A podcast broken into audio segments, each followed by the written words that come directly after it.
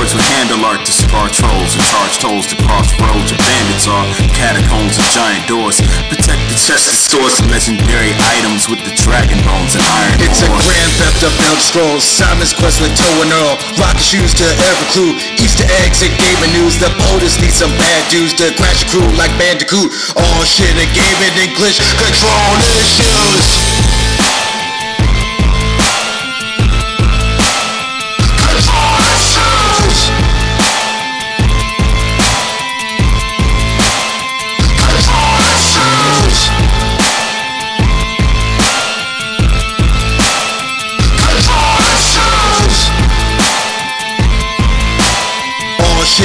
Shit and gaming English. Control issues. Yes, yes, y'all. Yes, y'all. Yes, y'all.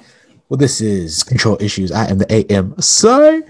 And this is A Dub. You can find us at control-issues.com. You can also go to your podcast provider, whoever that may be. There are just so many. You can look for Control Issues. You can download it, subscribe to it, rate it, review it, give us five stars. Head on over to twitch.tv slash control issues pod where we put up gameplay videos for your viewing pleasure and bounce on over to Twitter where you can go to at my control issues.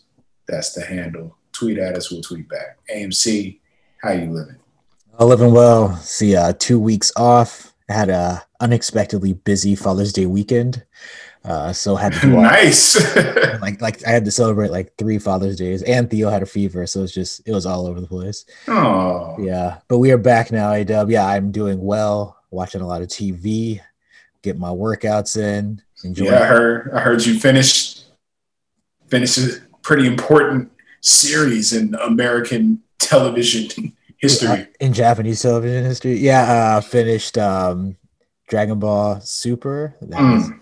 Absolutely amazing. I'll say that uh, if it concluded that way, I mean, you kind of implicated or you kind of indicated that there will be new episodes coming eventually down the line if they decide to pick up what's been going on in the manga. But if it were to have ended with that fight and that conclusion, I would have been perfectly happy just because it was so satisfying just to see that just that action and that that mastery finally showing up in a way where it was effective enough to you know stand up to the likes of Jiren, I'll say.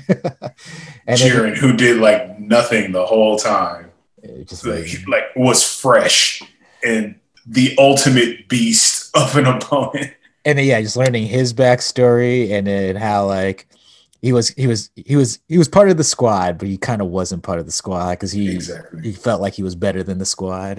The squad was just a means to an end. yeah, they worked it out in the end, and you know, yeah, no, They, Like, they, they found his heart. Goku found the heart. yeah and then i just love like it's like that conclusion where it's like vegeta and goku back at that like mountain range in the middle of the desert getting ready to, to handle business with their their classic fighting stances. yeah as if they couldn't just destroy the earth if they were to just go completely ham uh, you gotta fight, gotta train in your normal mode. It Yeah. makes all your all your higher modes that much more powerful. Yeah, exactly. Um, so yeah, I'm I'm very happy with uh, the way that they carried out. Like it's uh, how how would you compare it to the previous? Would you say that this was your favorite of all the iterations of like you know Dragon Ball, Dragon Ball Z, Dragon Ball Super, Dragon Ball GT, or the Dragon Ball Z still hold a special place in your heart above it all? Where you where do you stand? Super is the best Dragon Ball I've ever seen. I'm looking forward to the next iteration of Super because the manga is out of control. Yes, yeah, and then I started up Fire Force, and that's been absolutely kicking ass. Can't wait to talk to you more about that. I love their world building and their lore in that. Their characters are outstanding. It's it's an exceptional show with a very unique creative premise behind it. So yeah, that's an excellent one. I'm glad you got into. Yeah, how about how about yourself? How's your week been? Your two weeks? Ugh, these past two weeks been hot as balls. So you know, cranking this AC most of the time, which allows me to cut my my stereo up a little bit more when I'm watching movies and television. Been catching up on movies and television. Watched Falcon and the Winter Soldier. I think I cleared that in like a day. Because once I saw that first episode, I was like, oh, and then I got I just- that that that, uh, that Batroc. they brought him back. Oh man, that whole uh, that whole sequence with the um like flying perfectly flying from helicopter to helicopter that was the shit unbelievable. Yeah, but yeah, keep going. Oh. so, because it's it's dope like that because it's not it it it takes the superhero situation and puts it in a whole different light because Falcon's not really a superhero. He's just a dude with a wingsuit and a lot of training. Uh-huh. Yeah. like a jetpack and wings. So, you know, he had he can do things and he has maneuverability that the normal man doesn't, but at the same time, he's still just a dude. Yeah. And like so but at the same like yeah. and at the same token, those dudes with the wingsuits and that whole sequence, it continues to show you that even the regular the regular people villains in the Marvel world are still highly trained, have incredible resources, are incredibly capable. So it's not like you're just dealing with scumbags off the street like Spider-Man just going on his daily rounds in the streets of New York. Like you're dealing with high level dudes that fuck you up. mm-hmm, yeah. So that's dope. Yeah, Falcon and Winter Soldier is awesome. And then I decided, you know what? I like that. I I love WandaVision and the Marvel stuff. It just adds so much to the cinematic universe. Decided to start Loki. Yes. And I, first of all, just from the first few minutes of that of the first episode, I was like, oh, okay. Mm-hmm. it, was, it was like, yep, this is a lock. And sure enough, just the more I watched, the more I was like, this is the best one that they've done so far. I'm mad that I started watching it while it's only three episodes in because now I'm I gotta wait each week for a new episode. Get that that slow drip.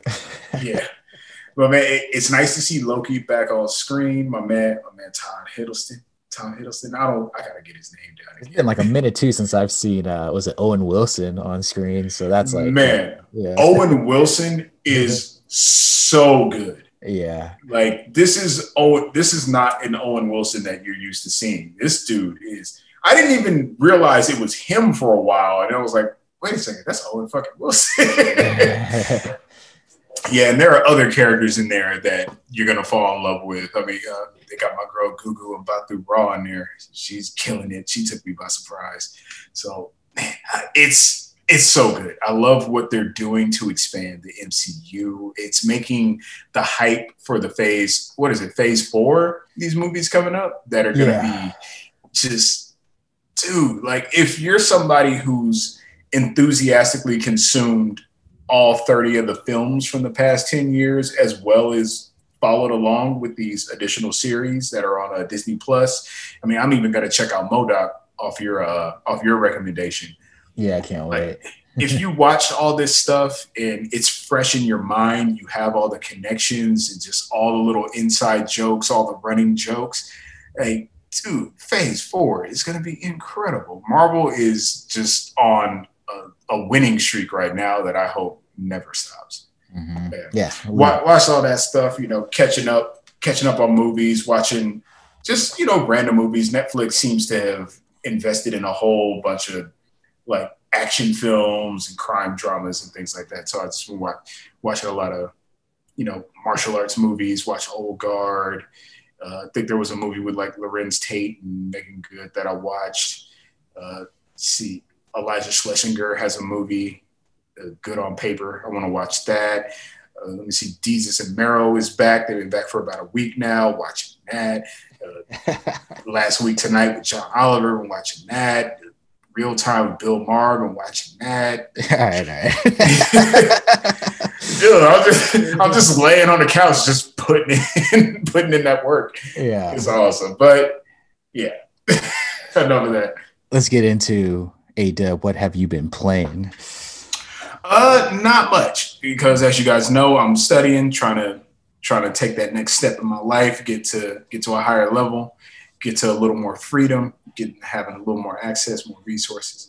So gaming has, you know, taken a smaller role in my life for the time being. Hopefully, I can get it back in a big way toward the end of the year, beginning of next year. However, I did take some time to move some things around uh, from my external hard drive and my console storage on the PS5. I brought over Red Dead Redemption 2, Rogue Legacy, Spelunky because I want to keep nicking and scratching at that. Rogue Legacy I brought over just because I wanted to. It's one of those games like AMC beat it, and I'm like, man, I got to get back into this game. I want to beat it too. So I finally brought it back over, and it, it's like riding a bike. I'm back on that game.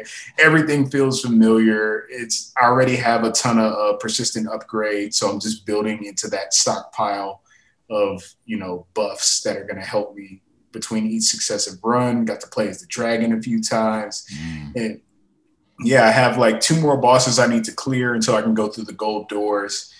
But I need to get used to the game. I'm still playing kind of fast and loose, not really giving given the game the respect it deserves in order for me to be able to survive the circumstances thrown at me. So there's that. Uh, Red Dead Redemption 2, every so often I like to fire that up because it's still one of the most beautiful games I've ever witnessed with my raw naked eyes. And yeah, man, it's just the nuance and the the the dynamism, This animals running around. I ran over several rabbits while just riding into town and get to strawberry and the, the mist and the fog rolls in. People greet me. I'm greeting them back, pulling out my pistol. I finally found out that uh, you could double tap the holster button and he'll do like a, a pistol trick before he puts it back. So I'm twirling oh, my pistol around. so you know, still learning new stuff. But luckily, I didn't I didn't get into any firefights or come across any like hostile random events. There was a guy sitting under a tree, just minding his own business. I went up, said howdy. He just got up, didn't say shit, got on his horse, and got the fuck out of there. So I kind of respect his gangster on that level. Uh, and I think that's about it for what I've been playing. But AMC, what have you been playing?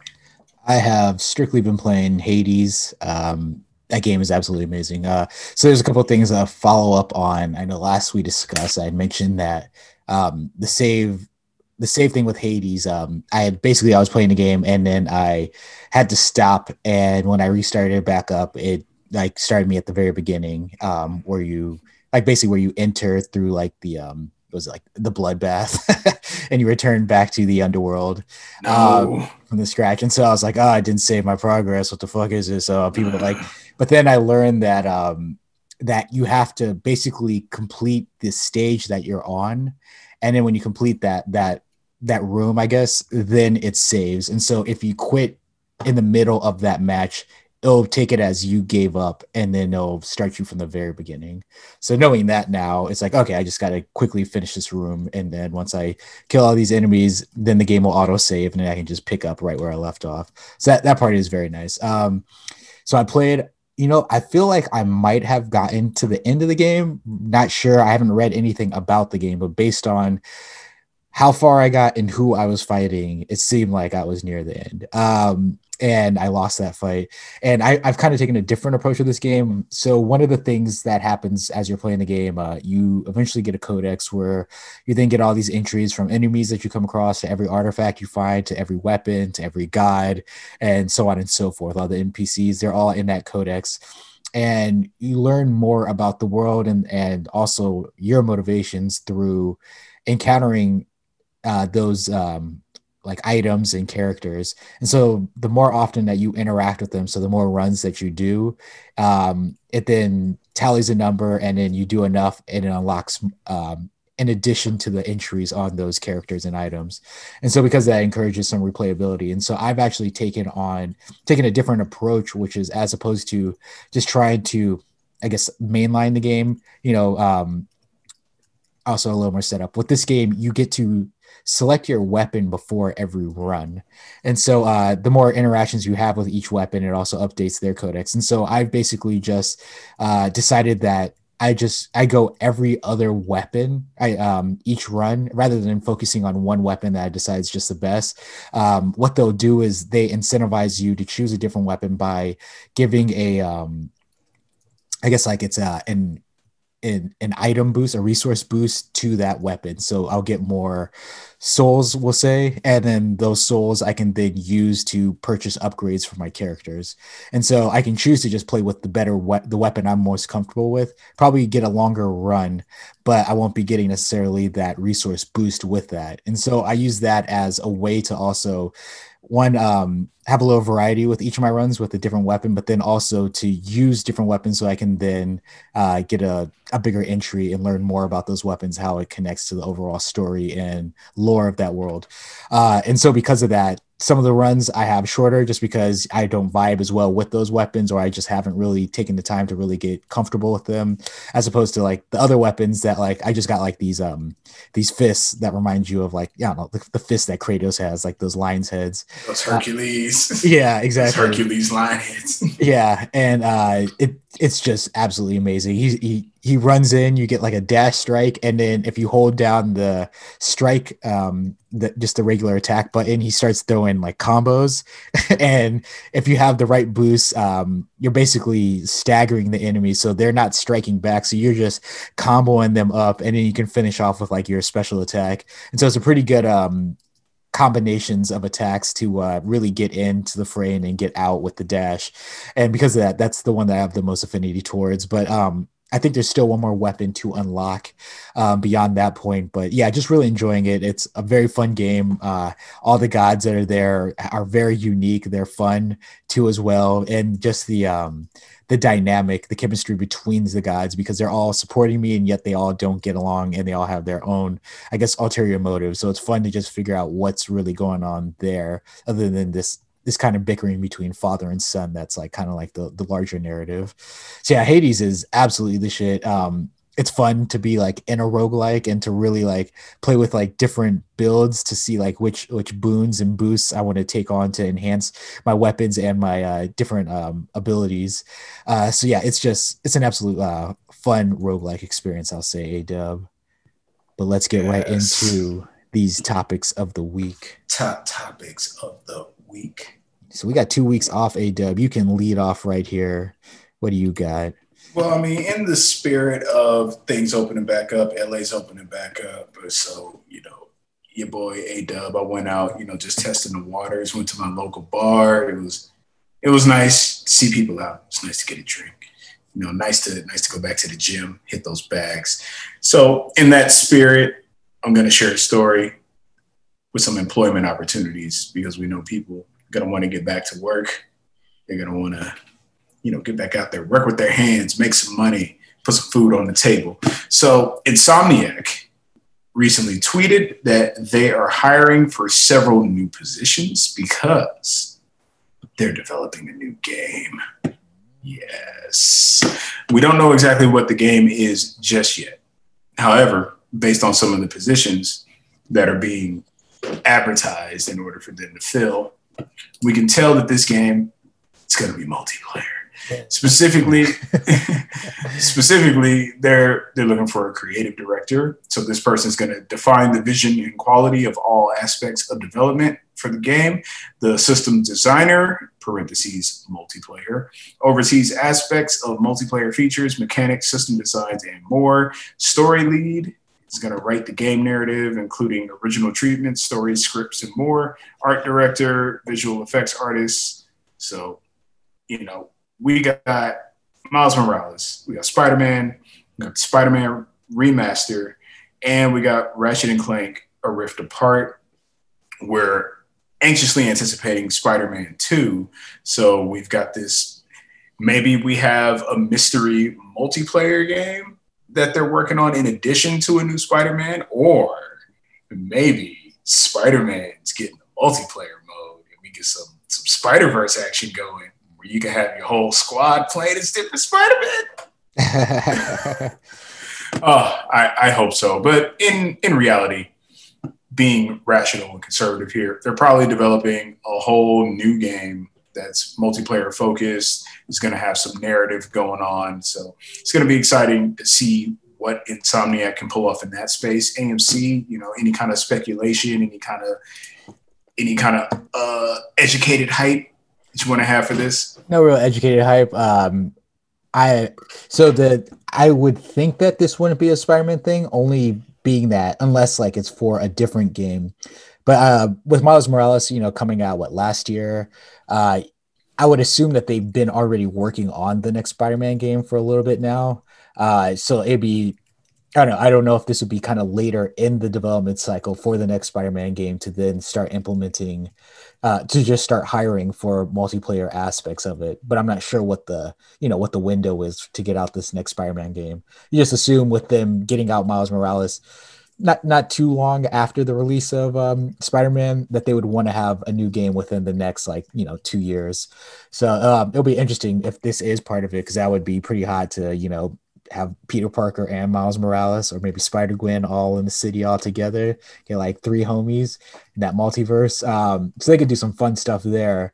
But um, I mean, to just see a completely new IP, that would be really fresh as well. To see them just do something completely different uh, and focus that on a, in a multiplayer experience.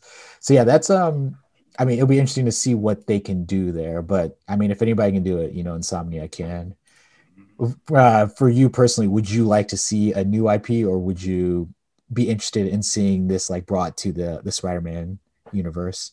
As love as as love, as much as I love the role that they're on with the games that they're making, I'm always up for a new IP, especially when developers show that they're making growth and progress with the talent that they have. So Spider-Man was a huge step forward for Insomniac. I think that officially put them on a whole another level insofar as their development prowess. And then we get Ratchet and Clank: A Rift Apart, which is, you know, just on its own, it's one of the most gorgeous games I've ever seen. It's taking advantage of the PS5 hardware with the whole dimensional rift aspect of it. And yeah, man, it's just they they know what their vision is and they know how to attain that. So I want to see all the different ways in which that vision can be applied. So yeah, really hoping for a new IP of some sort, something very compelling and interesting. We'll stay tuned. Um, real quick, another question. Just uh, so how do you feel about it being multiplayer? Are you one of those people that bristles at the idea of multiplayer? Are you kind of you okay with it? Like wait and see. Like you would rather like. Cause I know there's that whole thing of like every game needs to be single player for some people. But does that does that affect your opinion at all? I mean, you know me pretty well by now. It's like the only multiplayer games I've really played to any great extent. Uncharted 2 multiplayer, Killzone 2 multiplayer, Overwatch, uh, The Division 2. And yeah, so all those games, they brought something different. They brought something special to the table in one way or another. With Killzone, it was the shooting mechanics in general. Uncharted 2, it was a a gorgeous third person experience instead of the standard first person fare that we're used to.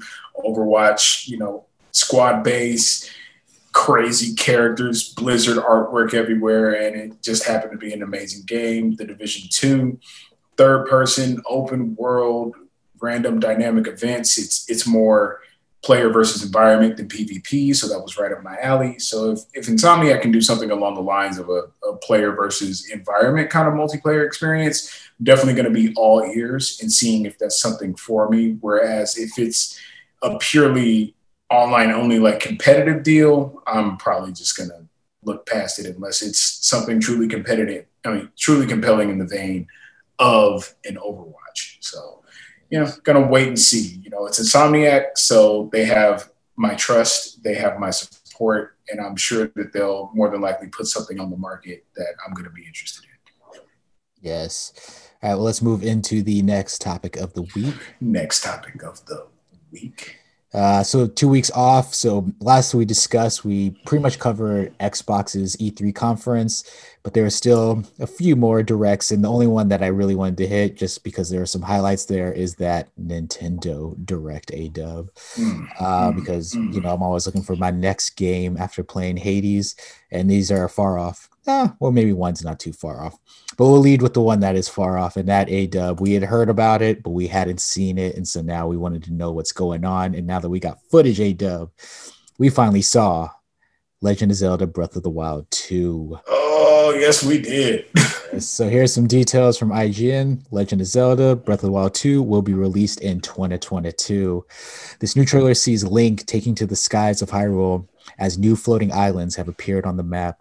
We also get a glimpse of some of Link's new weapons and abilities, including a handheld flamethrower and a strange water style teleport system that allows players to soar upwards through solid objects. That shit was hot. He was like phasing. That was dope. vision phasing through the walls. Mhm. Uh, and then Hyrule Castle has also found itself floating above the ground, and it looks as menacing as ever. Um, yeah, this game looked dope. Uh, I'm liking the idea of the focus on verticality in this one because that was one of the first things that um, you're introduced to, at least in uh, Breath of the Wild. Is you start out the game on this floating island, and that's when you're kind of in the tutorial phase of the game, like uh, the t- tutorial area, I'll say. And then, uh, yeah, you have your your glider, and you eventually take that leap, and you leap off of the island and glide yourself down to the map, and you just make your way through that world from that point on.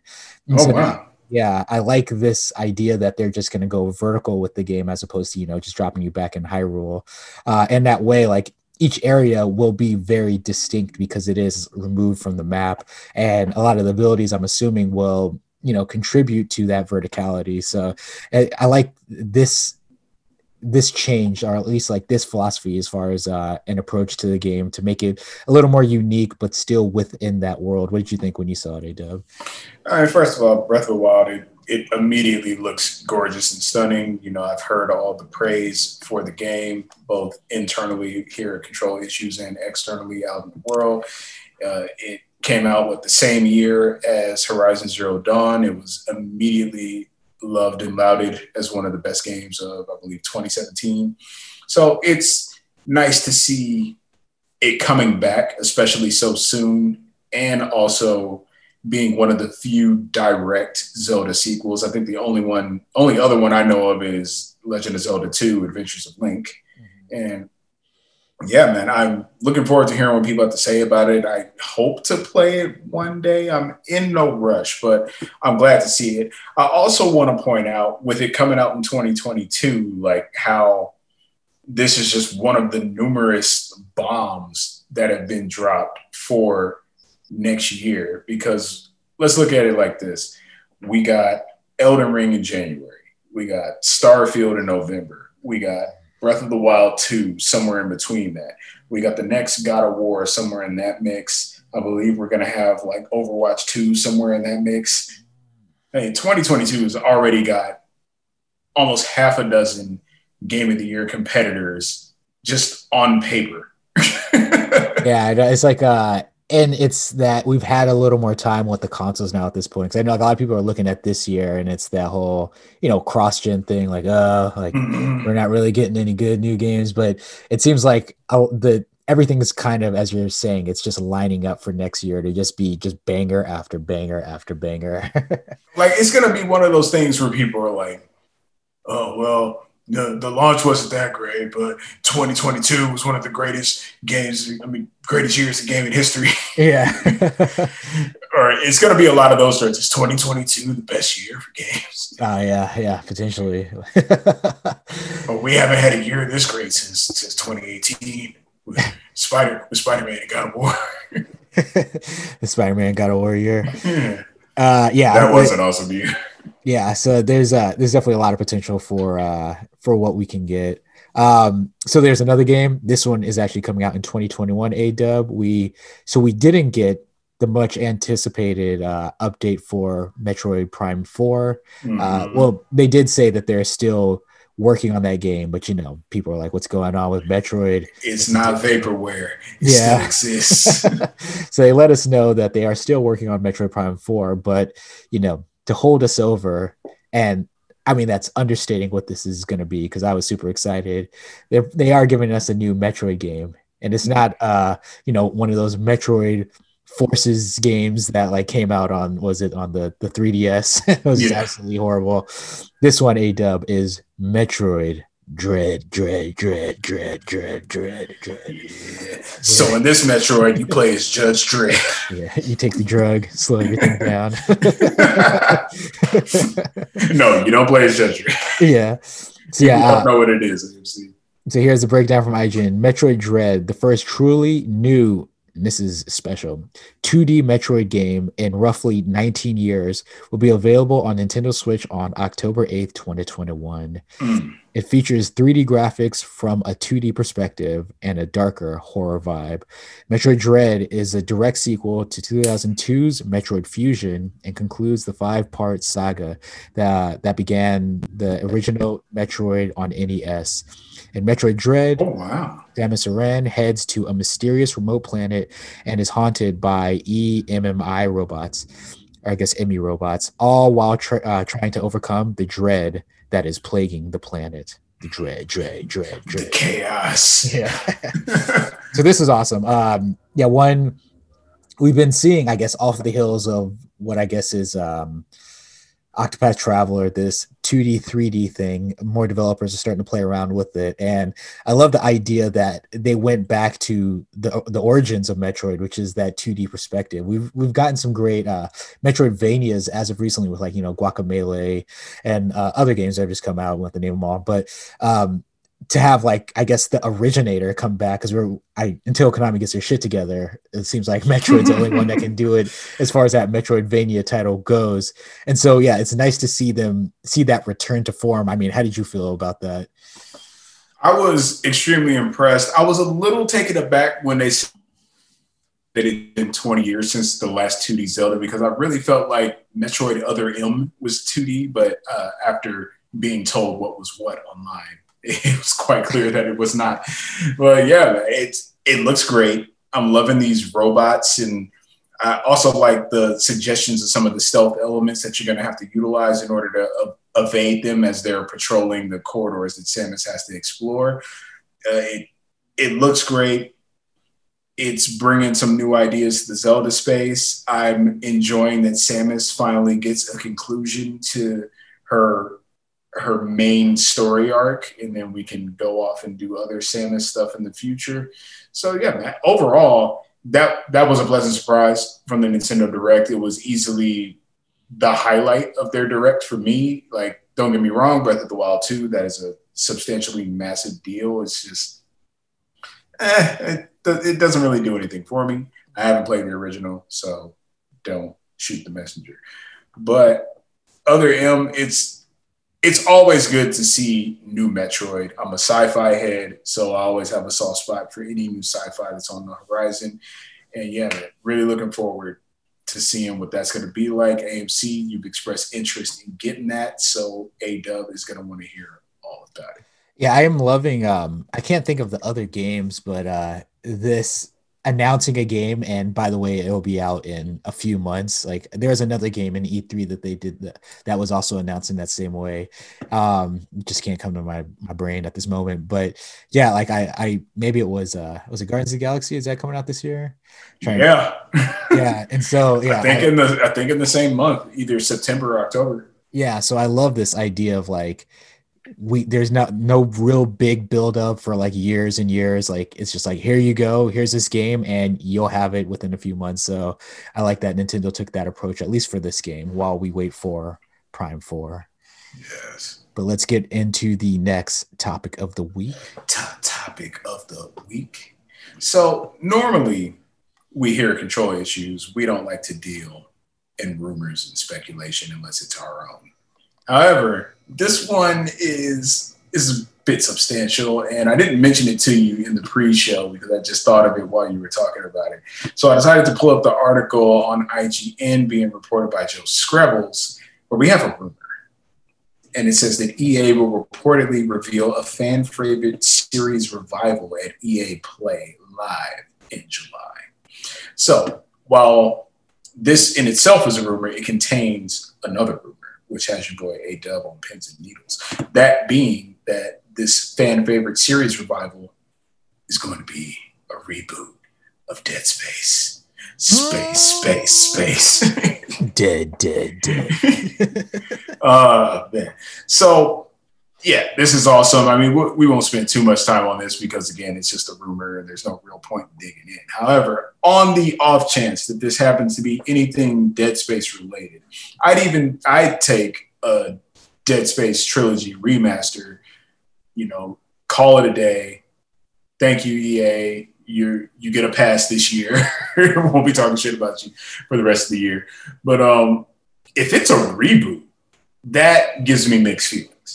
One, excited. More Dead Space is good Dead Space. Insofar as I'm concerned, Dead Space one of my favorite franchises of all time. It blends action and horror and science fiction together as it tells the story of Isaac Clarke, you know, dealing with the necromorphs as they infested the USG Ishimura, and then later infested the sprawl, and then later infested the planet where the marker was found that set them loose. So yeah, man, it's I'm always down for Dead Space. However, with it being a reboot and with EA no longer having visceral, or should I say EA Redwood Shores as a studio, obviously this is going to be put into hands that have not been placed upon the Dead Space franchise before. So if it is a reboot, I would hope they would keep enough of the game that would preserve the magic that made Dead Space what it is. And at the same token, I would hope they just wouldn't reboot it, just remaster that shit because it would be very easy to mess it up, especially if they try to introduce new ideas or take away from too many of the existing ideas that made Dead Space what it is. I mean, AMC, how do you feel about these rumors? Do you, do you think they're unfounded? Do you think we need to just cool our jets? What's on your mind? I mean, I'm I'm excited at the idea of it just because EA has seemingly they you know they they're on a I'm not gonna say a hot streak, but as far as where they were, yeah, they, they, anything is a hot streak compared to where they were. yeah, and just the idea of like if they were even to say dead, we're doing a Dead Space game and it's being developed by Respawn. I mean, that's the excitement mm. there is already like like that's where if they were going to do something new, if they said it was in the hands of respawn, I would feel comfortable in those hands. Um, and then just the idea of what you could do on these consoles because that game was all about you know just cutting up like these aliens and uh, and then picking up the pieces and throwing them back. Yeah and so like what we've seen from a game like control just like how they can just take all those those particles and like just work that into the gameplay then being able to just chop an enemy in half on on a PlayStation 5 I couldn't imagine um really like how in depth like those how that could play into certain enemies even then how then how specific and detailed they can get with like enemies weak points and just like how they could cover them up to make them their strengths and things on those lines and the different weapons they could use to then you know saw them up um yeah that would be completely awesome but i mean they did so well um ea being that the legendary edition of Mass Effect ended up doing so well that maybe they see that as a sign like, hey, there's still love. We have these franchises that there's a lot of love for. And, you know, they might have ended on a sour note for some people, but there's a way that we can bring them back and remind people that, you know, that Roy Jones, y'all must have forgot. Mm-hmm. And then, and motherfucker, I'm Roy. Uh, yeah. and then you do that you remind people how good you know those first two dead space games were and then based off of that now that we're a little removed from dead space 3 and you know some of the backlash that was there and people to realize hey you know what dead space 3 wasn't as bad as we thought it was in a la what um Mass Effect 3, then I feel like then you can jump into a new Dead Space game and really have that audience back where it was at its like, you know, at the peak of its hype. And so uh yeah, I think that if anything, I'm really hoping that this story is true because that's an that's an easy way for EA to do some goodwill for you know its loyal fans.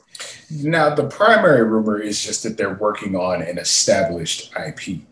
So, with that in mind, coupled with you know the the the reputation EA has as being a studio slash franchise killer, can you think of any other established IPs that have died under EA that you would want to see revived?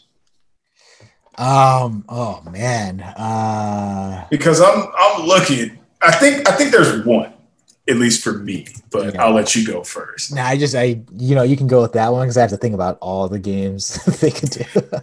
well, if I had to pick any game for EA to revive, I think I would have to go with the Saboteur. Oh yes, was that the game that was like black and white? Yeah, it was black yeah. and white because there was Nazi occupation in France. Yes, black, black, white, and this contrast with red. And, Okay. you know, that, that was all Third Reich symbolism and iconography. So take all that, and then as you're liberating the zones, you're returning color and life and freedom to the region. Uh, the game made by Pandemic Studios, who are now no more. I believe some of the old members have moved on to other studios, probably started another studio of their own, something to that degree. But overall, especially for being a PlayStation 3 game, it was surprisingly well made, had a lot of great mechanics, tons of content with the vehicles, the weapons, the stealth, the upgrades. Like you would just become this dude who could like execute Nazi soldiers in broad daylight in front of each other and they would be none the wiser. You could you could put on clothing with disguises. They even had it to the degree that if you if you killed somebody by shooting them, their clothing would be more of a giveaway because it would be damaged and have blood stains. So you would want to try to kill someone quietly so you could take clean clothes and then you could blend in, get across checkpoints. Had a good, compelling story, lots of very interesting and and well well voiced characters. So if there was anything being revived by EA, my vote, you know, I would love to see more Dead Space, but given, you know, there's been a lot of demand for a Dead Space remaster, a Dead Space trilogy, and EA has just been like, nah, son. So if they're going to turn their attention anywhere other than Dead Space, I would like to see the Saboteur come back. Nice. Yeah, that was uh I think you maybe showed me some of that game or I just remember like old just gameplay trailers from it, but that game absolutely looked um it was a great concept, it looked absolutely awesome. You can climb everything. You're running across the rooftops. You got stealth. It's like it was like uh, Assassin's Creed, Nazi Germany. Uh, yes. Um, you know, like I'm just like flipping through. Ooh. Okay, so I'm, I'm just flipping through games that uh, EA did. You know, uh, the first one that came to mind was because I saw it. I was like, oh yeah, Knockout Kings. That, that game was dope. Um, oh shit! Okay. Yeah, but um, Fight night. yeah, Fight Night, bring back Fight Night. Yeah, so that one was absolutely awesome. But uh, I also saw that I didn't realize that they published. Uh, you ever play Freedom Force? It was like I played it on PC. I don't even know if it came to consoles, but uh, it was like a like a top down game where you could do like um like um, you can make it turn based or you can just like have the action. Make it turn-based. Yeah. No, you gonna be turn based. yeah or the action could just be like just straight up like action um and it was like a point and click game but it was all superheroes and they had like all these superhero abilities and what was great about the game was uh you like have these battles where you could like literally like knock people across the map you can destroy the buildings so they're destructible environments and it was like that isometric like um I guess angle view, but you could also zoom in and like get right up like third person behind because it's on PC, so everything's like point and click.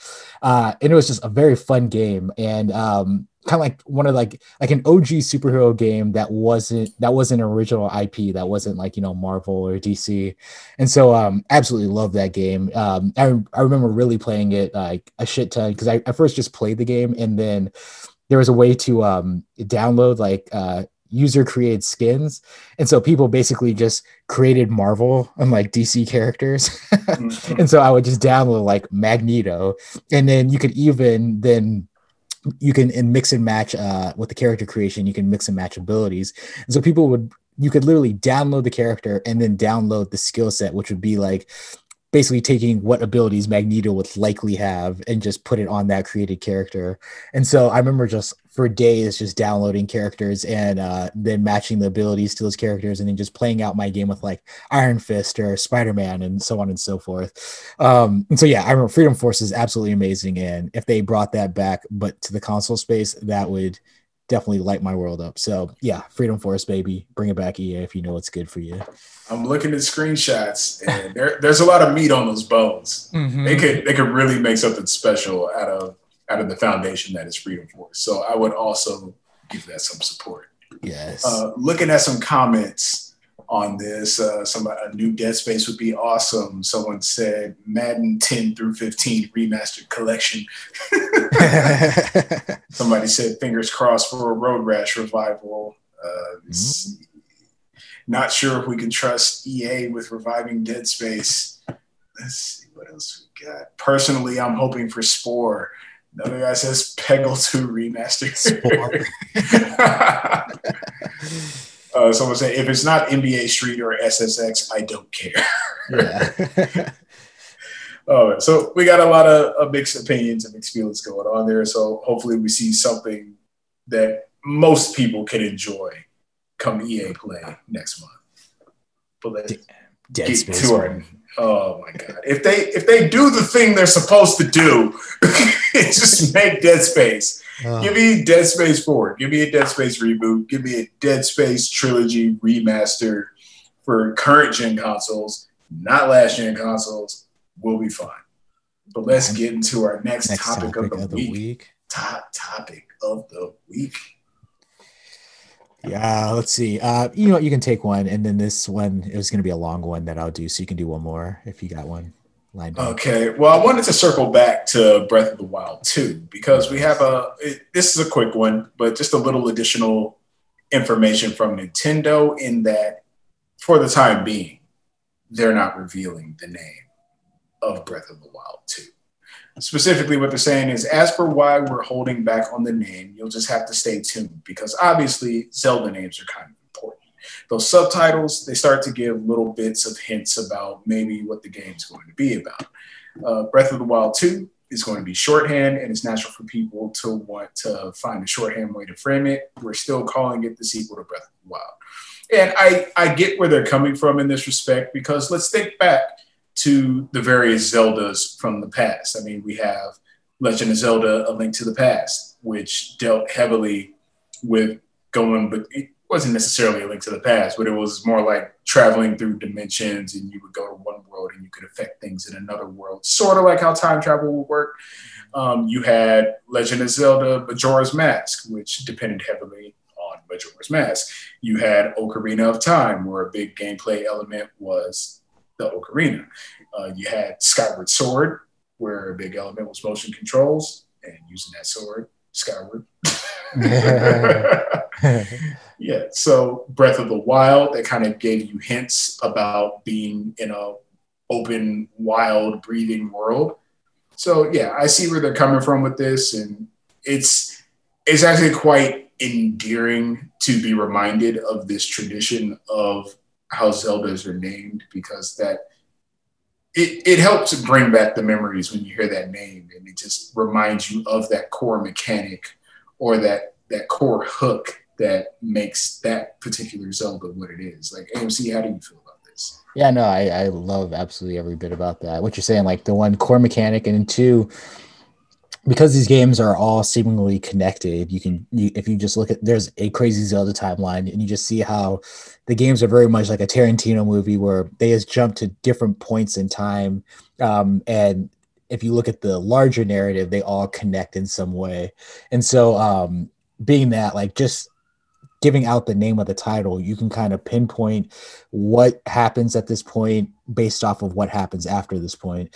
And so um, with that, like it does make sense that they would want to hold on and you know keep that tightly wrapped. And I I, I think that's uh, also enjoyable because we've seen a lot about this game, but that means that there's probably a lot more that we don't know about that there's still left to unveil, which is absolutely awesome because um, yeah, you you hope that this this game isn't just a sequel; it's another full-on Zelda game uh, that that stands on its own. And so, because of that, this holding back the title makes me believe that there's gonna be a lot more to this game than just a sequel. Yes. But let's get into our next topic of the week. Top Top topic of the week. A dub, we got May P D D Day, D day, D day, D. So we got the 20 best-selling games of the month in the USA dub. Number one, oh, it's a new game. Oh, it's a Capcom game, A dub. Uh, this being Resident Evil Village, Village, Village, Village. at least it's a new game.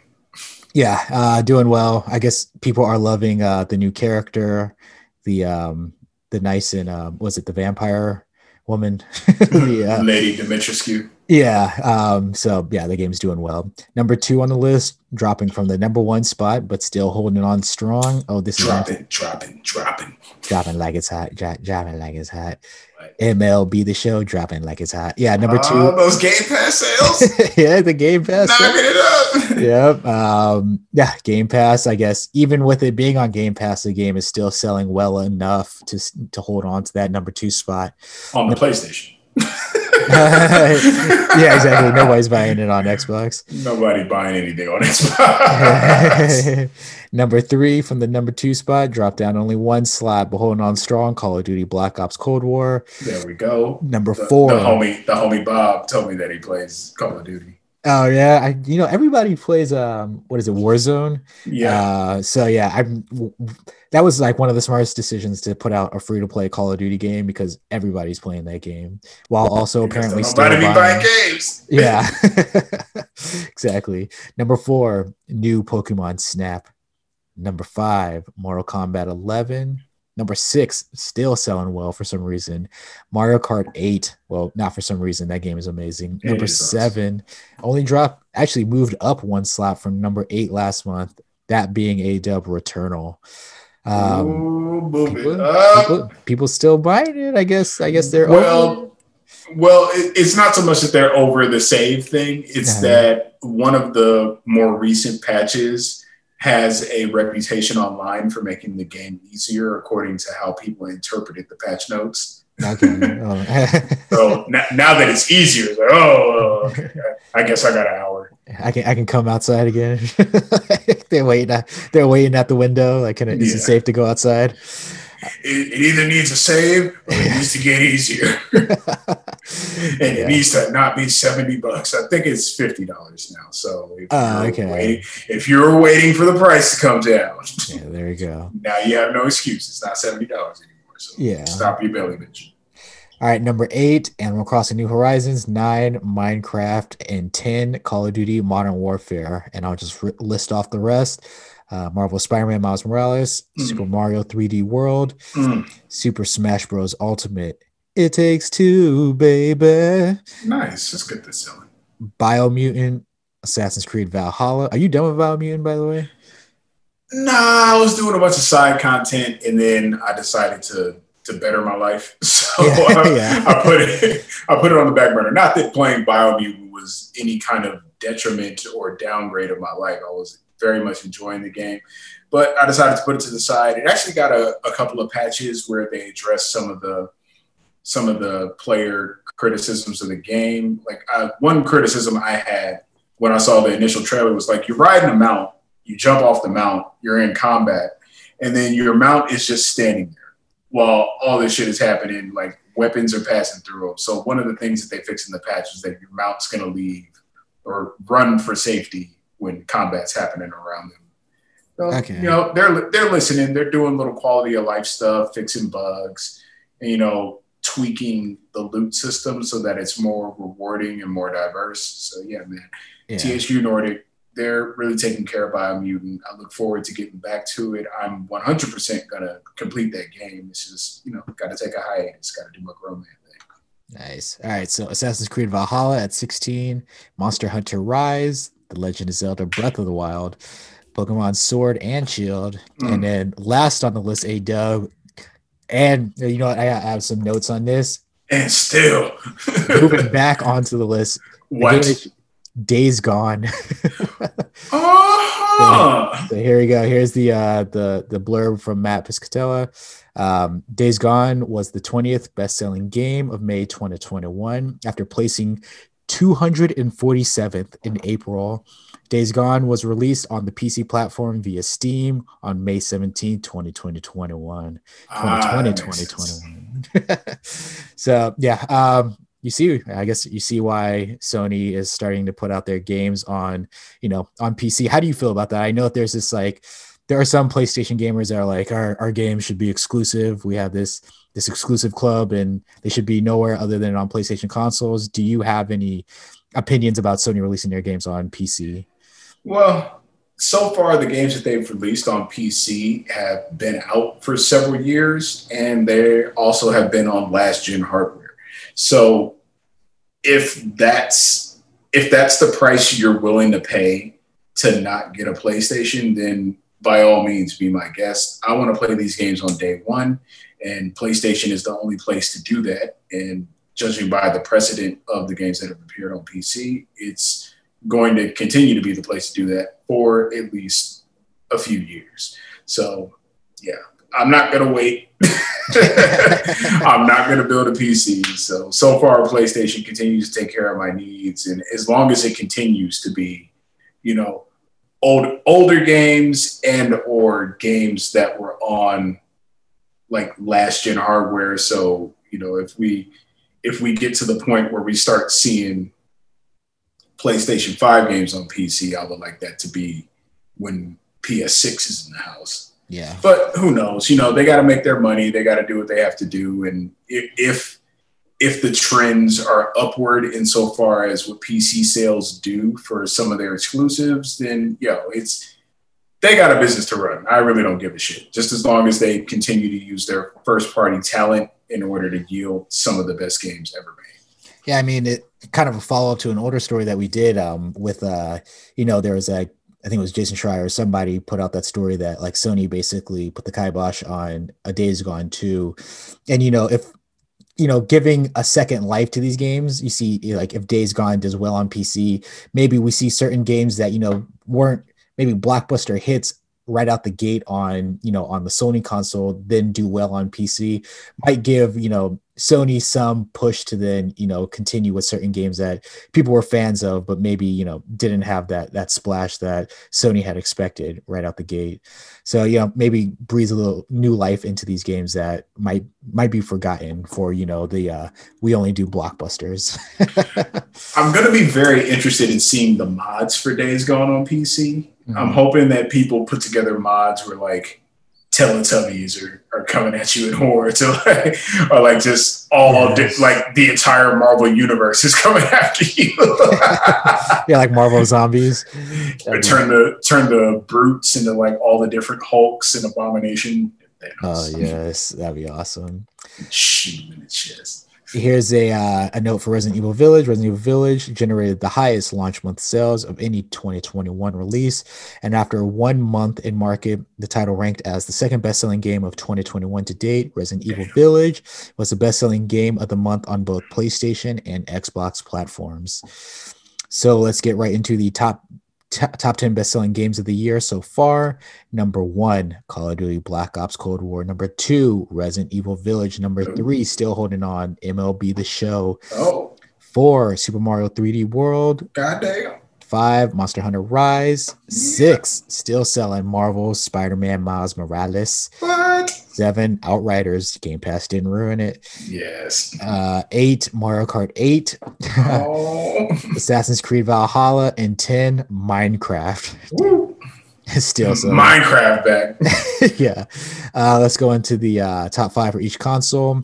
Uh nintendo top five number one new pokemon snap mario kart 8 assassin oh not assassins. Animal crossing new horizon that's way different. Super mario 3d world and super smash bros. Ultimate. Number five uh, top five on the playstation platform. Number one resident evil village two mlb the show call of duty black ops cold war. Number four returnal. And number five marvel spider-man miles morales and then uh, we have PlayStation 5, not PlayStation 5, we have Xbox platforms, top five best selling games. Number one, Resident Evil Village. Two, Call of Duty Black Ops Cold War. Mortal Kombat 11, Call of Duty Modern Warfare. And number five, A Dub. I guess people are buying it because that is MLB The Show 2021. Oh, needed that football fix on the American console. Yeah. Um, and then let's see, the Switch was the best selling system, both unit and sales and dollars spent, whatever. Uh, so Switch best selling console of the month. And that's all I got for NPD Dub. And that's all I got for today. So you take it away from here. What do you have in the next topic of the week? Top topic of the week. I guess I'll get into the big one. We got some details about an upcoming game. We got some information about Elden Ring. Yes. yes. yes. Uh, Hidetaka Miyazaki did an interview after the just glorious reveal of Elden Ring gameplay in that beautiful trailer that A will probably be watching later today just because I need to refresh my memory. But yeah, I'll just get right into it because there's actually quite a bit of information here and we might want to talk about some of these points. Uh, I'll just hit the main bits. There will be no resurrection mechanic. So, unlike in Sekiro, where you can come back to life in the right circumstances, you won't be able to resurrect an Elden Ring. However, there will be a couple of elements designed to keep players moving forward.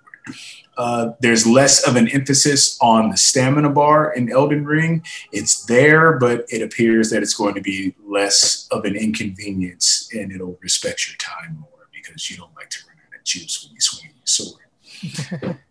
uh, Elden Ring stealth will be relatively simple. Uh, most FromSoft games have some rudimentary level of stealth, Sekiro having the greatest amount. So it'll be interesting to see how that manifests within the sprawling open world of Elden Ring. Uh, the game will have around 100 skills in total. Miyazaki says you're free to build your character with different weapons and equipment. You're free to learn magic as well. There are cases in which you can buy them at stores or learn them from NPCs, but generally they are hidden throughout the game's world for the player to discover through exploration rather than unlocking them through a skill tree as in previous titles. That's a big deal because not only are you getting the reward of exploring an unseen region, defeating a boss, maybe getting some gear, but you're also going to be getting a skill on top of that. A skill that maybe you could buy, but you know, it's always like it's always going to be something special when you find that skill or that or that spell that you couldn't buy. It's like, oh, about to unleash. oh man, it, like just the feeling of finding that game changer. Something like, oh, I, or, or that thing like you don't see its initial value at first, and then you try it out, like, oh shit, this just changed everything for me. Uh, next item says you'll be able to customize and craft items on the go.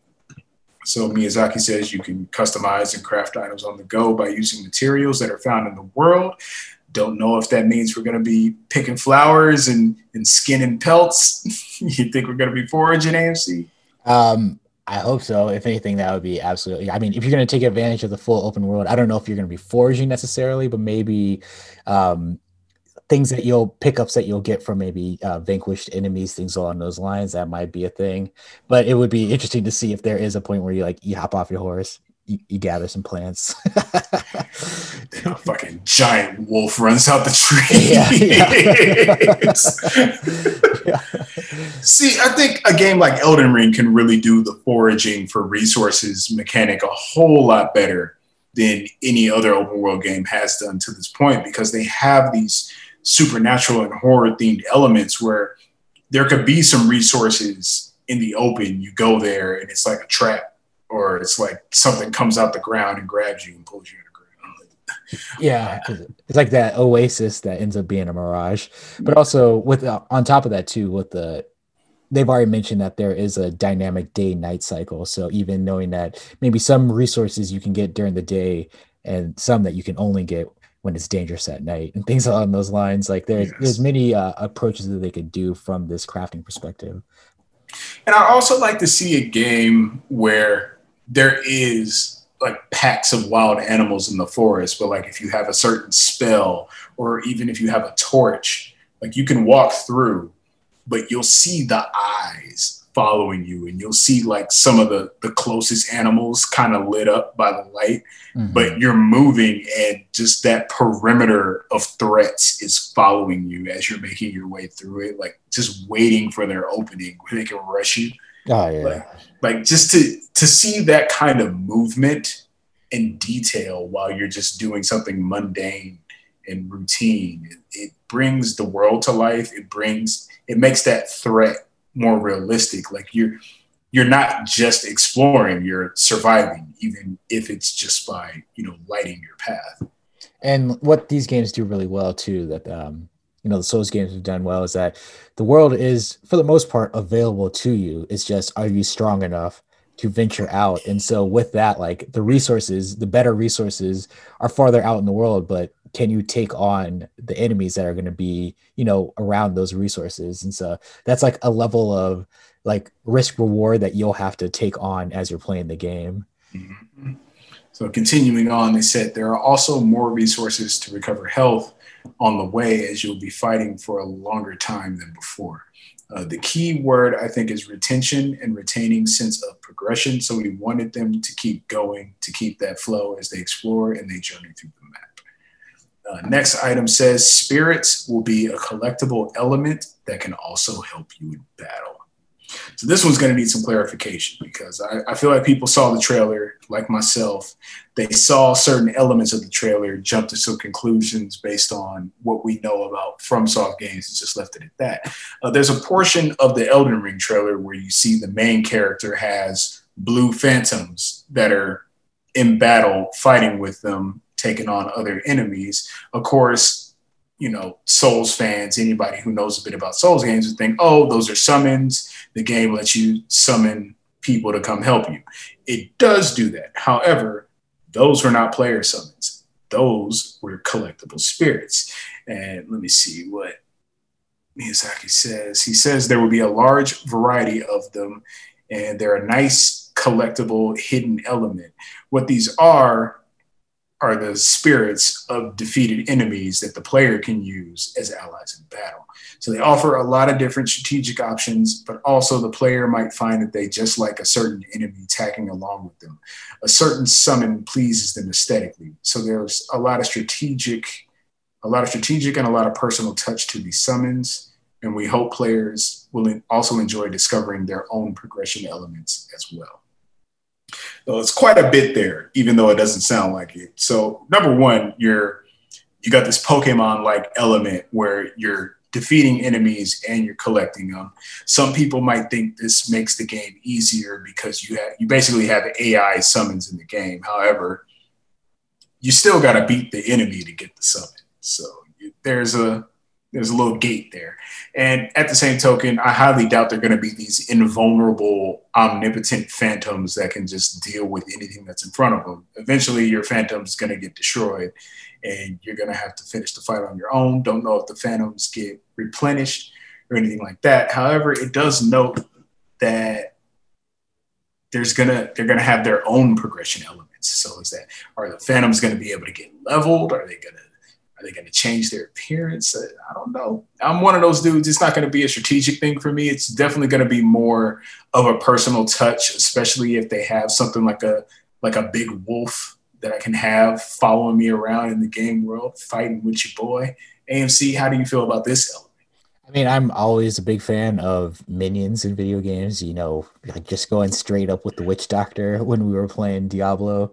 Like, whenever there's a, a character that can summon, that's always one of my first choices, just because I love the idea of um, one being able to, if you're taking on enemies, uh, like kind of like Persona, where you're taking on the the souls and then making them part of your squad that's always a fun thing because you know a lot of times like you just play enemies and you defeat them and there's no real love for those characters. But then if you're able to convert them then there is almost like an affinity towards certain enemy types as opposed to just that tough battle, it's now one of the homies, and uh, very very much like Goku and, and building his bonds or yes. his his trust as they teach us in Dragon Ball Super. Got Frieza on the team. Yeah, yeah, he's like yeah, like Frieza's looking at him like questioning like questioning him, and he's like, really? Up until now, you you really don't know, you really don't think that I'm you think I'm gonna go back on my word? and, and then Frieza's like, yeah, you're right. so yeah, um, yeah, yeah, even after all the damn double crosses and all that chicanery yeah, exactly. Still gave him life. Didn't even have to use a wish on him. Yeah, and so um, yeah, the uh, just having that as an option, and then even like I, they they probably won't do this, but what would be fun is like you know in other Souls games you're able to invade other people's games. Well, if you were able to invade somebody's game in this one, or somebody comes to invade yours, and say you took out their spirit, it'd be awesome if you can then summon that character as they came in when they came to fight you or whatever. So like mm-hmm. if I mm-hmm. came into your game, tried to like you know take you out, and say I took you out, then I could then summon your I guess your ghost um, and then that ghost would just fight along like whatever you had equipped on that character at that time would be that version of the ghost. That would be a fun mechanic to add as part of like you know the multiplayer aspect but you know that would be dope but you know people are going to abuse the hell out of that and just let each other kill each other so they can get the spirit. I mean yeah people are going to abuse it uh, one way or another. But uh that would be the what would be good is if the only way you can really make it work is if you couldn't choose who game you're going into because then uh yeah then that'd be the way that we over overly take advantage of it. But yeah um they could do some fun things with this. I love being able to summon uh enemies or just summon characters in general. And so that's going to be a, a fun mechanic to add on top of what we've come to expect from souls games. I like this mechanic most because it incentivizes taking on tougher enemies because it's not only just a means to get loot. Like normally you just get the loot and you're like, all right, fuck that enemy. I'm never gonna fight him again. Or or you farm it, who knows? But with this, it's like there are enemies that normally people would avoid. However, being able to capture them and use them, it's like, okay, I need I need to bring some big guns into this new region. Let me go take this dude out, get that spirit, summon him. Then I'm just walking through. So yeah, it's it's a motivator. And it's also kind of like having a living trophy walking beside you. Like, could you imagine in playing Dark Souls with this mechanic and beating one of the Black Knights early in the game, taking that with you? while walking? With them glowing eyes. glowing eyes. Yes. So there, there are even more details about Elden Ring that have come from the Miyazaki interview. There are a lot of tidbits about the game world itself. So while it is an open world, there are going to be six distinct regions, and each of those regions is going to have their main dungeon. There's also going to be like catacombs and castles and fortresses.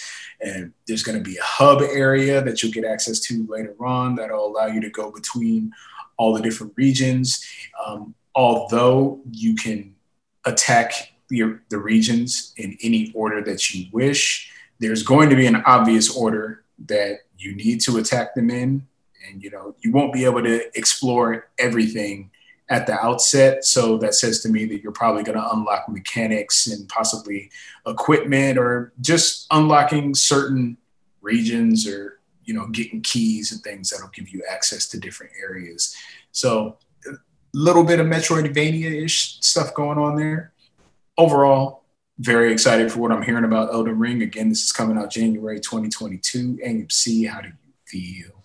Yeah, um, after reading, especially a lot of the lore that was going into this game, that's where it really put me in. Um, you know, one of the things with the Souls games is, you know, the I guess lack of story and more focus on maybe like world building um, and then kind of then finding your space within there or like once you understand a little more what's going on you can kind of like understand your motivations a little bit.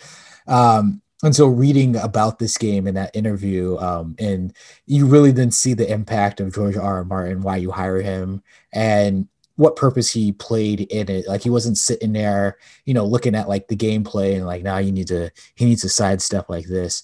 He was more impacting like the um just the entire like the world building aspects of the game and that's why you bring in a dude like that and based on what they explained with the elden ring and the whole idea of the um i believe it's like the tarnished um and how you play into that and then like the destruction of the ring that then brings you back from um was it purgatory uh that all of that um kind of lines up with something that I would be interested in playing.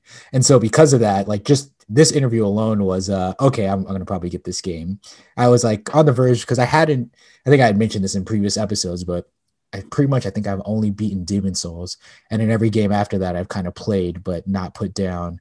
Uh, and so there was a bit of that like, am I really gonna play this game? Like, am I gonna enjoy like the first you know like ten hours and then I'm gonna stop playing it? Um, so should I just hold off? But then reading about it and just like especially that part of um being able to summon that was one of the things I really enjoyed about you know the having more variety in the Souls games where you could play as a mage or you play as an archer, especially in Demon Souls. You had so many options that you could choose uh, many routes to go when it comes to combat. And this game seems to have provided enough variety where I could really, you know, cater my experience in in I'm assuming what's going to be a very tough world, I can at least uh, try to find a play style that's more to my liking. And so with that and the lore, it's, it's definitely I'm I'm sold on this game. How about yourself? Um, I was 100% sold on it when it was announced. I mean, more more Miyazaki, more from you can't beat. So you know, they could have put a turd in the box. I'd have put it in my PlayStation, yes. but they wouldn't do that because they only put out that quality, that piff. But there are a bunch of people who aren't exactly sold on Elden Ring. There are a bunch of people who are out here hating. Yeah. We got Troll Little Weak, Troll, Little Weak, Troll Little Weak. So, as you can probably tell, today's show is kind of sideways at Elden Ring. Yes. From Soft mm. in general. Oh. First show says it looks okay. It just doesn't look like anything new at all. In a lot of ways, it looks just like Dark Souls 2 and 3 without shields. At this point, this is the only kind of game From Software knows how to make. good games. the, the games that people want and yeah. continue to pay for by the millions. Games that people want to play so bad that they're demanding an easy mode. exactly. I mean, we'll we'll circle back to that last point a little later because I believe another troll or two echoes a similar sentiment. But next troll says, "Looks as bad as any Souls game." well, they're all great. So yeah, so looks as great. Looks as great as any Souls game. Next show says standard FromSoft game. Okay, here we go. Yeah, so there we go. That's kind of like standard FromSoft game. This is the only game they know how to make. You you see you've seen this a lot once Souls really caught on, and it seems to be glossing over a couple of very simple facts. First and foremost, being that if Souls wasn't selling in increasing numbers entry after entry, you wouldn't be seeing entry after entry of Souls. It's successful. Why would they stop making something that's successful? Um, but the major point, which is the second point, is that none of you know what a standard FromSoft game is and none of you have enough knowledge or experience with FromSoft games to sit here and say that this is the only kind of game they know how to make. I mean, there were console generations where FromSoft would make a dozen different games. I mean, let me thinking back to the PS3 era, they made Armored Core, they made Demon Souls, they made they made what Chromehounds, they made Ninja Blade, they published 3D Dot Game Heroes. I think they started the PS2 generation with Evergrace, and they came from King's Field. From Software is very well versed in making a diverse range of games. But you know what the problem with a lot of those games was? Y'all motherfuckers weren't buying them. so FromSoft kept trying different ideas, different ideas, different ideas until eventually one of their ideas got really popular. So they kept mining that well and it got more popular and more popular and more popular with greater demand and greater consumer consumer praise, greater fanfare from the review community. They finally struck their note and they wrote they wrote it out. I mean, uh, this from software ended up getting acquired by some company. Hidetaka Miyazaki ended up becoming director, bringing up other directors beneath him. Just from software really carved out a more than stable existence in the games industry since the original PlayStation when I discovered them through the original Armor Core. And, you know, just hardest working, most consistent developer that there is probably to this day. And then, you know, fast forward over a decade and they make Demon Souls, which didn't even get localized in America. It was the import scene and just the, the unexplained fervor around that title, which generated the hype and the frenzy over their games that eventually led to Dark Souls, which leads to Dark Souls 2, which leads to Bloodborne which leads to Dark Souls 3, which leads to Sekiro, and now Elden Ring. So get off this whole, they only know how to make one kind of game. This is standard from soft. Y'all don't even know what that is. From Software could, out of nowhere, just drop Armor Core 6 And because of their experience making the Souls franchise, because of their experience making the Armor Core franchise for what?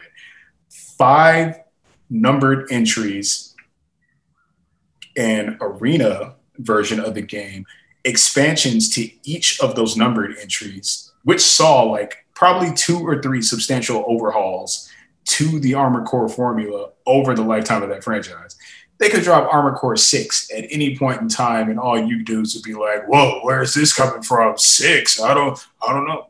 Uh, yeah, because you don't. next next show says open world is so different. We totally don't have enough of that. Well, yeah, but you know what we don't have any of? Open world soul. Exactly. now we finna get it. You know what we don't have? Open world horror.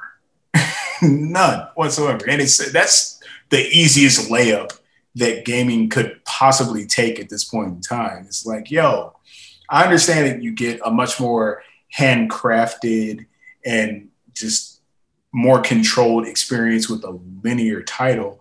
However, it's time for open world horror. It's time to just be wandering around and having just random supernatural events happening to you.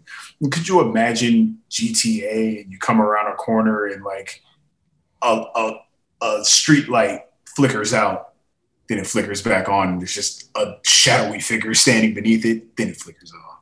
Flickers back on, shadowy figure's gone. You pan the camera around, it's right behind you. You start running, he gets you but then you stab him, take his money. I mean, there's there's so much potential, and they came close when they tried to do Undead Nightmare, but it, it's time for a straight up, like I want to see a straight up open world horror Metroidvania where you go into regions they're controlled by a certain like super horror that influences the entire area and its contents, and then you defeat them. You gain their horror power, and that allows you to turn the horror back on the others. but y'all ain't ready for that. Next troll says, Great. Another easy game of memorizing boss patterns, just like all the others. Ooh, how fun. Well, apparently games are easy. yeah, apparently it's not that easy yeah.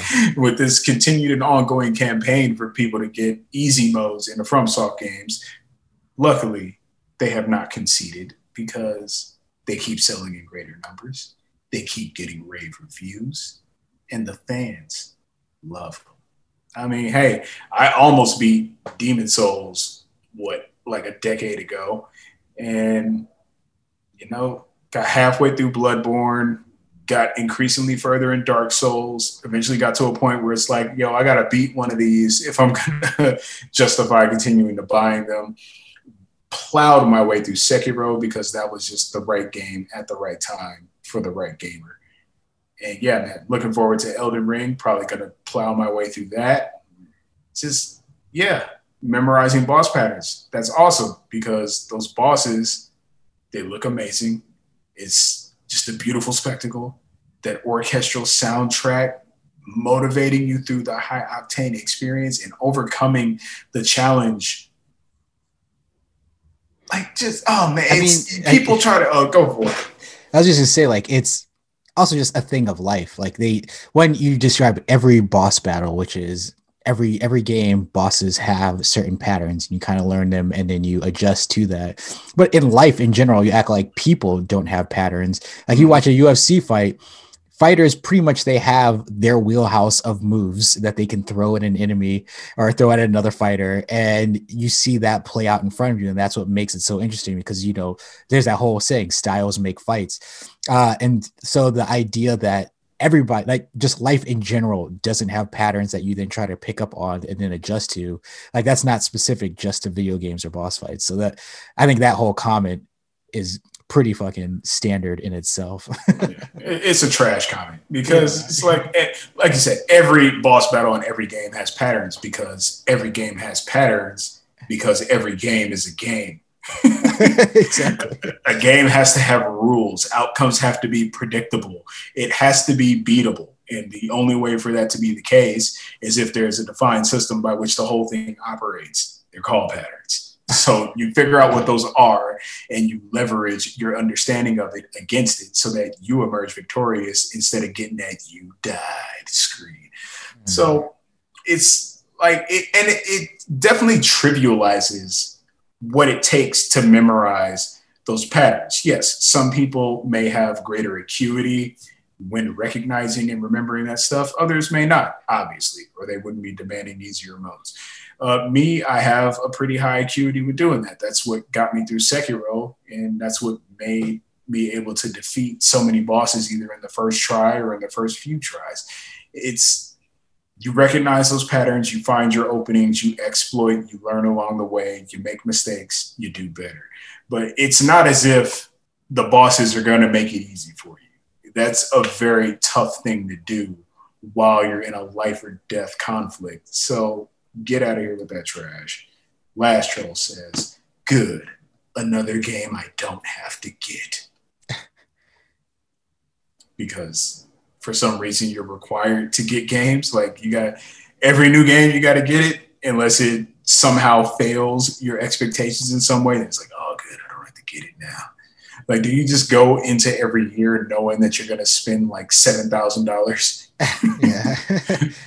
Yeah, it was a bad year. I did pretty well. Yeah.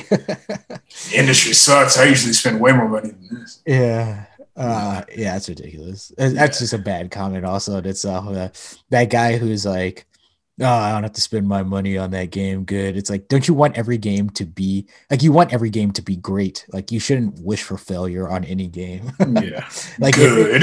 kind of like they're always talking about like the consumer loses when yada like when there's bugs or yada yada yada. So like why would you hope for a bad game? So the consumer, consumer loses when a game is bad. Yeah. the consumer loses when you don't want to buy a game. Yeah, exactly. you're glad you're losing. Like another game I don't have to buy. Good. another thing that is just a waste of time. Like what? Yeah. I just, I don't understand these people, but that's why they're trolls, and that's why I'm a man. that's, why I made dub. but yeah, these trolls, it, it's the same old shit every time you get somebody coming out to talk about these Souls games or these Souls likes. oh, I'm so tired of it. Franchise fatigue, open world fatigue. It's just Dark Souls with no horse. Well, Dark Souls never had a horse. So that's some new shit for me. And That motherfucker looked like he could scale sheer cliffs. So I'm trying to be up on that. Exploring that open world, catacombs, going underground, mm. forests. Oh, just, ah, man. I can't wait to see the sights and to see what From Software does to apply their aesthetic to the open world formula. Like we were talking about before, like I want to be foraging. I want to be out in that forest and picking herbs or, you know, pulling bones out of something that I just killed, and suddenly something leaps from the trees, and I gotta it goes down from there. Skeletons just start rising from the ground. Like you pass by like a grave site, and you know, like, oh, this is not good. like, yeah, like it would be so dope if like the like take the scripted encounters from previous Souls games and turn them into random encounters within the real world. So it's not like you go here and the skeletons come out all the time. It's like, no, I was just walking along and then fucking skeletons came out the ground. That's never happened before. exactly. Just weird horror stuff. Like have something come out of the tree. Have the tree come out of the trees. Yeah, the tree just starts swinging at you. the roots come up and like it, and bind you in place. Yeah, yeah, you could do some crazy stuff there. uh, so many possibilities. Like uh, you see a flock of birds overhead, you go to the place, and normally birds overhead means there's things on the ground preventing the birds from landing. But you get there, and then the birds come after you. yeah. There's um, nobody here. Oh, birds. and also they got fangs. yeah, was it eagle? Eagle fang. Eagle fang oh man, if they put in some fanged eagles, I would love that. Uh, that should be hot. well, yeah, fuck the trolls. yeah. You got any other uh, stories, Ado? I mean, I do, but they're little hits. I mean, Cyberpunk 2077 is going to be back on PS, the, the PlayStation Store Uh, that's also coming with the promise of it being improved throughout the year. Uh, Sony selling it with a disclaimer, letting people know, hey, it's still pretty fucked up. So you probably don't want to do that. Yeah. Uh, Square Enix is talking about they want Forspoken to have the highest quality visuals ever in an open world game. Mm-hmm. Uh, they're, I believe they're running this through. Well, this is done with Luminous Productions, that's their studio, and they're using AMD's new Fidelity FX Super Resolution technology. So we're gonna see some pretty impressive visuals on display. I'm looking at screenshots right now that look like they're taken at the Grand Canyon with somebody in Renaissance Fair cosplay. Mm-hmm. So yeah, awesome. And last but not least for the quick hits on the way out here, Rockstar is ending GTA Online support for Xbox 360 and PS3, marking the end of the original GTA Online era. AMC, how are you coping with this? Oh my God. Well, I, I can't play the game anymore, dude because I only bought it on PS3. Oh man! And let, and let, alone I only play on my PS3. oh man! If only there was some other console you could buy, or like some other kind of personal computing device you could construct or purchase off the rack and play this game, which is going to be released for is going to be released standalone on PlayStation 5 and Xbox Series X. You can play for free on the PlayStation 5. Where it will be supported for now into the foreseeable future. Because GTA 6 is more than likely not shipping with a separate online mode while GTA Online is still getting billions of dollars a month. Yeah. Um, yeah, this is uh one of those like come on guys like like i know you're all about your with the, those what are those those games preservation yeah those game historians where it's like well like then people won't be able to play it as it was in its original state one day and it's like come on man yeah like, that's the point yeah they could still play gta 5 it's just if you want to play online, you, you got to play on a newer console, and not even like a newer, new-ish console, yeah. and that's relative because you can still play it on the PS4. so, yeah. a game, a, a, console that you can't even play Cyberpunk on anymore. like, so, like uh, the fact that like if you're upset because you only play that game on one console that happens to be so dated that you can't even play remasters of games made on that console on PS4 or PS5. uh, yeah, you, you just gotta live with that. So um, deal with it. I'm sorry. yeah, got some comments from the Peanut Gallery here. Hard to believe that someday this will happen in World of Warcraft. Nothing stays the same forever. Uh, the guy says Rockstar does not care about single player anymore, even put out two of the best single player games ever over the past eight years. Um, see, uh, they should let you at least bring your character forward. Had no idea the servers for the last last gen were still going. wow. Uh, uh, the end of an era. Oh wait, I forgot about the Skyrim re-release incoming.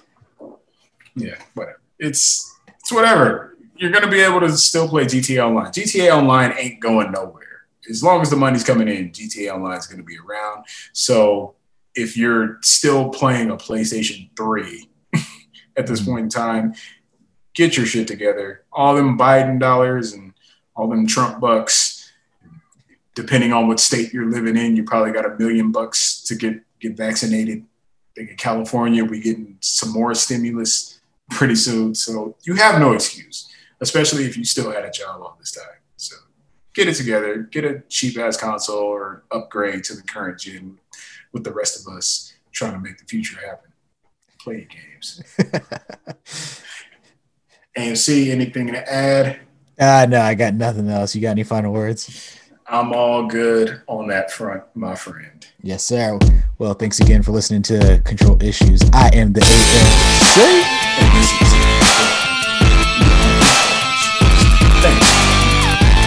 Sucker.